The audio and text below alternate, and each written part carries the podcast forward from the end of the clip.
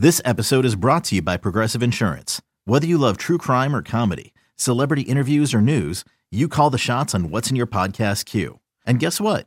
Now you can call them on your auto insurance too with the Name Your Price tool from Progressive. It works just the way it sounds. You tell Progressive how much you want to pay for car insurance, and they'll show you coverage options that fit your budget. Get your quote today at progressive.com to join the over 28 million drivers who trust Progressive. Progressive Casualty Insurance Company and Affiliates. Price and coverage match limited by state law. Indians and Red Sox in a makeup game. The Indians bullpen a little banged up right now, and Terry Francona wants to know hey, kid, how's your curveball? Indians looking to build on a 1 0 lead, top two. Bases loaded one away for Francisco Lindor. Well, he was flailing. Gets there a it fair is. ball inside the bag at third. That'll score. Santana on his way right behind him is Abraham Almonte. Uh-oh, that's deep to right. Back goes Jay Bruce. And it's gone. Rafael Devers with his second home run of the game. Pitch to him. Swung on and forget it. Way back to left. Through the light towers and out onto Lansdowne Street. Now Hembree fires and Edwin hammers another one. Oh. Deep and gone.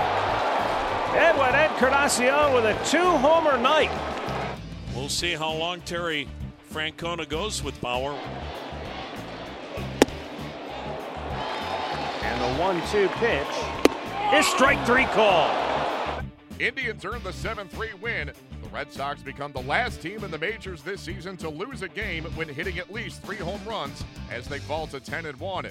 Edwin Encarnacion's 20 multi homer games since 2013 is tied with Giancarlo Stanton for the most in the majors during that span.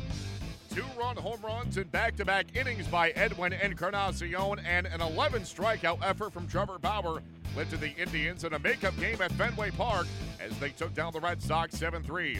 Here is Cleveland skipper Terry Francona. I mean, gave up the three home runs, but two were to Devers, who, I mean, he the second one, the ball was going to bounce. Roberto went down to block it. You know, you got a really good young hitter that's kind of in that zone right now, and Benintendi. I mean, they're, I mean, it's one of the prettiest swings you know you'll ever see. So, other than that, he had a bunch of strikeouts, and he pounded the zone pretty good. So, you know, we he they kind of chipped away the first time, but when Edwin hit that that next one, man, it just you know he kind of buckled down and, and really really competed. How happy were, the, were your guys with how you faced Miss Fister this time after his last? Yeah, we did a, we did a better job. Um, you know, first inning he kind of kind of looked like it.